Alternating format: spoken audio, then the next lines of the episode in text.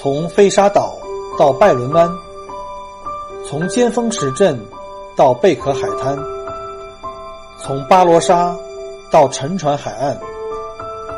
请跟随老司机一起，让我带你走进精彩的澳大利亚。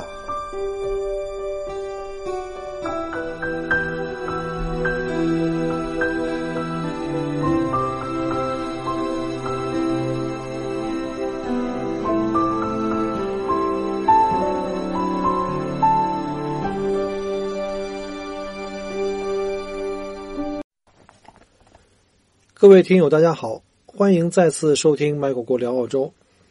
现在是二零一八年的六月二十九号星期五，现在是晚上九点钟，就是澳洲东部时间晚上的九点钟。上一期在录的时候呢，应该还是在二十五号，我在 Cooper Paddy 这个澳宝小镇的时候，啊，介绍这个澳洲内陆的这个啊无路行程的房车游的第一第一期。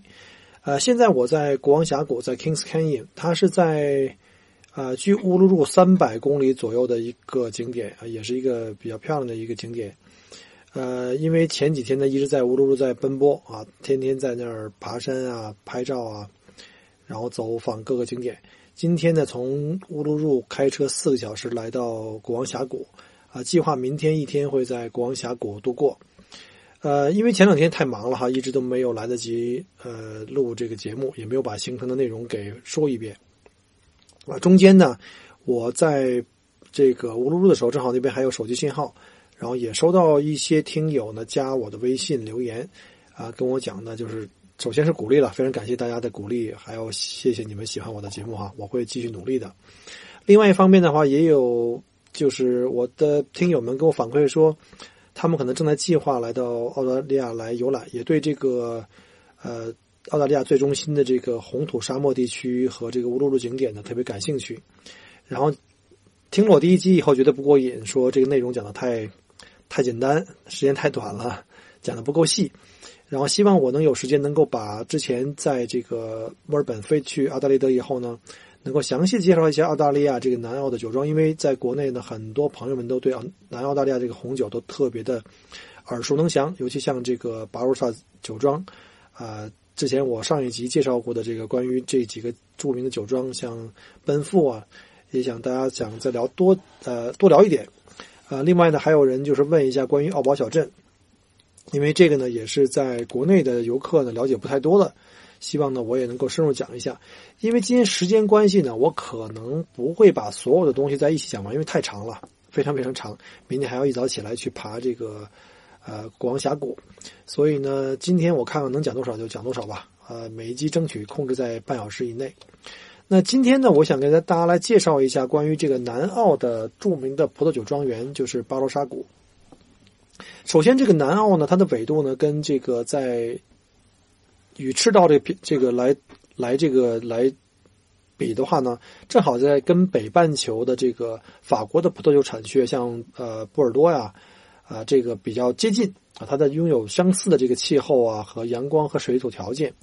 南澳的这个阳光就不用说了，非常充足。然后呢，这个属于这种典型的地中海式气候，它的适宜的气候呢，以及土壤含有各种丰富的矿物质呢，这些绝佳的自然条件。让南澳大利亚州呢能够生产出非常质量上乘的这个酿酒葡萄，因此呢也就能酿出闻名世界的美酒。全澳大利亚目前呢百分之七十的啊出口的这个葡萄酒中呢百分之呃七十呢是来自于南澳的，那重点就是来自于这个巴罗沙谷。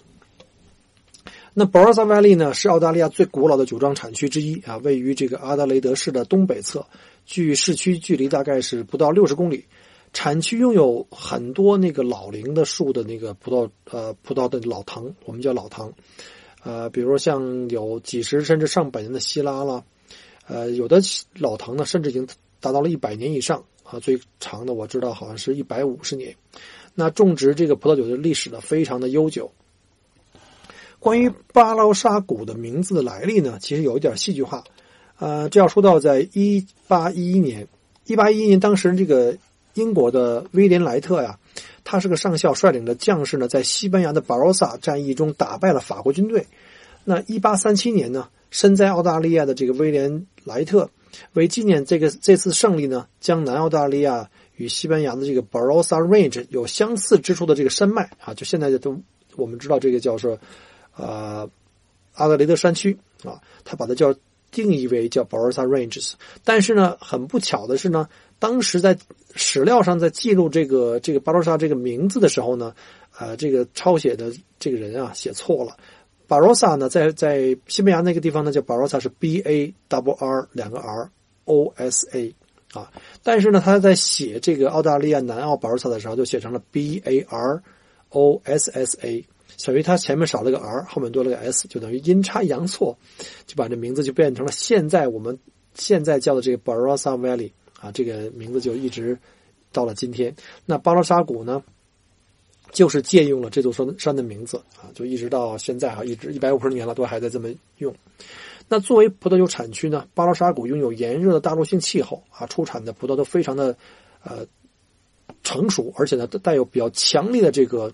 加强型的这个葡萄酒的这个这个味味道。在上个世纪八十年代，该区啊出呃出产了几家非常大的那个家族式的酒厂，专门酿制老藤希拉单品葡萄酒。这些葡萄酒风格非常独特，然后酒体很丰满，带有丰富的巧克力味以及各种香料味。巴拉沙谷的这个葡萄酒业呢，也因此复兴，走向了澳大利亚葡萄酒业的这个前沿啊，并且得到了国际葡萄酒产业的这个关注。如今啊，这个该产区不仅拥有很多澳大利亚本地。最大最著名的酒庄，还有很多大酒庄有大量的这个股份。产区内比较著名的哈，包括中国人现在耳熟能详的有奔富啊，叫 Penfolds Winery，还有叫那个皮特利蒙，叫 Peter Leman，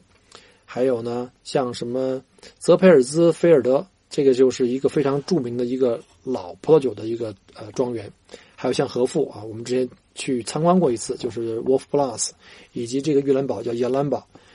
其中奔富的名气是最大的，也是这个澳大利亚的一个葡萄酒的算标杆吧。所生产的这个葡萄酒被视为澳大利亚红酒的象征，以及澳大利亚葡萄酒的这个酒业里的贵族。其出产的格兰许啊，这个在国内是卖的非常非常贵的，呃，号称是澳洲酒王的称号。和睦酒庄呢，成立于这个一九六六年，啊，品牌销售辐射五十多个国家，包括加拿大。啊，英国、爱尔兰、香港和新西兰等等啊，包括现现在中国大陆也有很多专门卖这个 Wolf Plus 的。那还有呢，就是我那天也去了，就是我个人特别喜欢的一个酒庄啊，它叫叫做这个啊杰卡斯，叫 Jacobs Creek，是澳大利亚最成功的一个外销的葡葡萄酒品牌。因为我最开始听到这个品牌的时候，就是在国内在搜索各地的产的红酒。就找到了南澳的这款酒，是卖的在国内卖的比较多的，所以呢，可能有很多这个国内的客人呢，对这都比较熟悉。那在讲南澳的这个葡萄酒之前呢，我觉得有必要把两个概念啊，跟大家先澄清一下。大家可能会在这个逛酒庄的时候，经常发现有两个词汇在路牌的这个路旁的这个路牌上会有介绍啊，一个叫 cellar door，就是这个酒窖；另外一个叫 winery，叫酒庄。啊，这个直译过来哈叫酒窖和酒庄，这有区别。但是呢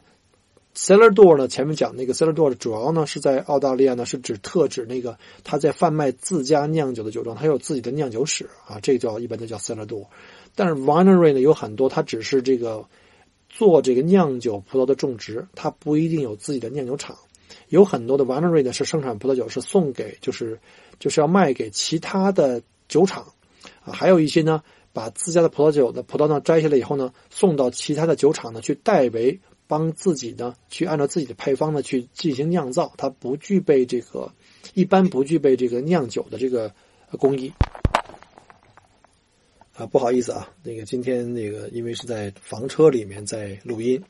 所以大家听到背景里面的杂音比较大，尤其是刚才有两位没有请来的特约嘉宾在后台一直咳嗽，被我及时制止了。好，那我们继续。刚才讲过了关于这个 cellar door 跟 winery 的这两个的区别哈，定义上有有区别。所以你看这个南澳的官方的旅游网站哈，或者是这个关于这个呃各个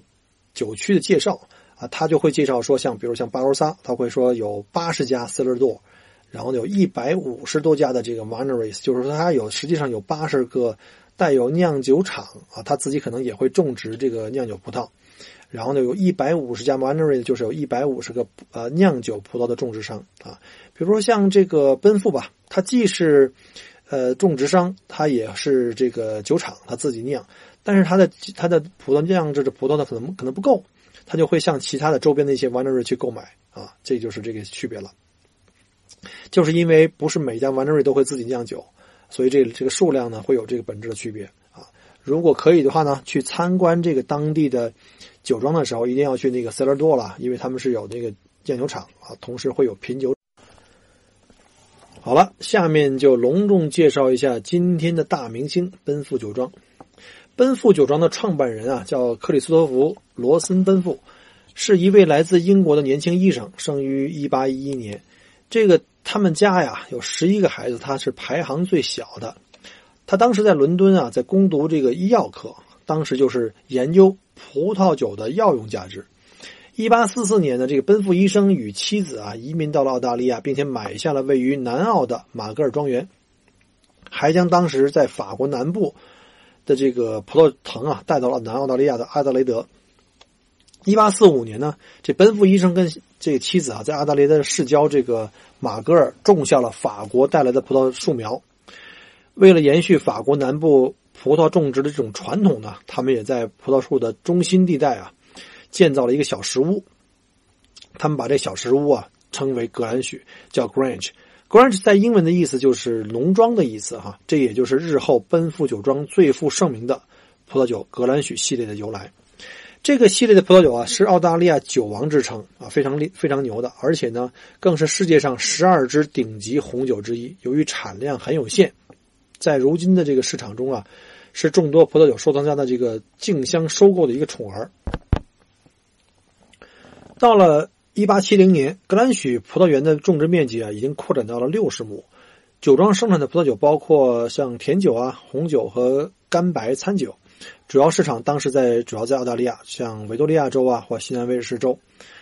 一八八零年，就在十年以后呢，这个奔富先生不幸去世了。当时这个妻子玛丽就接管了这个酒庄。在玛丽的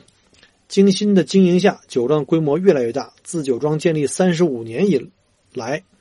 奔富酒庄总产值占南澳大利亚葡萄酒市场的百分之三十啊。同时呢，奔富酒庄的种植园面积呢达到了一百二十英亩，那就相当厉害了，成为南澳大利亚第一大酒庄。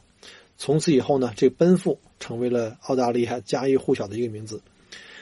一八九六年，作为澳大利亚。葡萄酒业的这个做出巨大贡献的玛丽呢，也去世了。之后呢，酒庄由他的子女呢继续经营，一直到了二次大战。在这一时期啊，奔富酒庄几乎垄断了整个澳大利亚葡萄酒市场，产业达到了最高峰啊。在二十世纪二十年代，奔富酒庄正式采用了 Benfolds 这个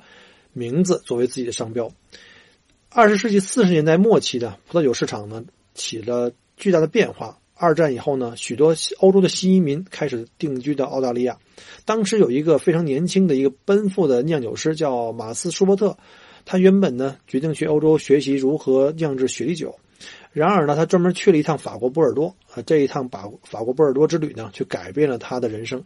也改变了他对优质葡萄酒的看法啊。呃，在回国以后呢，他就专门。开始研究如何酿造出像波尔多一样可以长期降槽的红葡萄酒，终于在二十世纪的五十年代，著名的格兰许系列就创世了。六十年代的时候呢，格兰许终于证明了澳大利亚的葡萄酒的这个窖藏潜质，并且呢，以其独特的风格成为市场上的新标杆。呃，格兰许口感浓郁香醇啊，同时呢，有着非常惊人的这种平衡，是世界上顶尖的呃干红葡萄酒的系列。曾获得世界著名品酒师这个罗伯特·帕克的这个高度赞许。一百五十年以来，奔富酒庄依然保留着始其始终如一的这个优良品质跟酿酒哲学啊。因此呢，直到今天，这奔富酒庄仍是澳大利亚的这个葡萄酒业的这个掌舵人之一。所以呢，各位听友呢，如果有机会来到南澳大利亚州，啊，建议一定要去一下这个。啊，巴罗沙酒庄啊，包括把上面几家酒庄都可以参观一遍，像什么奔富啊，像什么杰卡斯，还有像这个呃沃夫 plus。今天这期太像这个给奔赴做广告了啊！其实他们没有给我一分钱啊，这个只是想真的想把这个历史呢挖一挖，然后把这个我们在行程中碰到的一些景点呢分享给大家。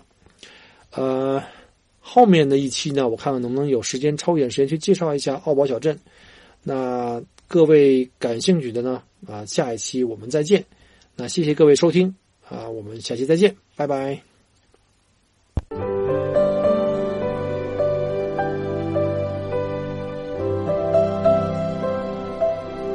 很开心您能够关注并收听我的节目。如果您觉得还不错，请您转发并分享给您的朋友们。同时，也欢迎您给我线下留言。除了喜马拉雅，欢迎您关注我的同名新浪微博“麦狗锅”。同时，希望您关注我们的旅行服务公众号，微信公众号“墨尔本精品小团旅游”，里面有很多澳大利亚的旅游资讯和攻略。希望我的节目越做越好。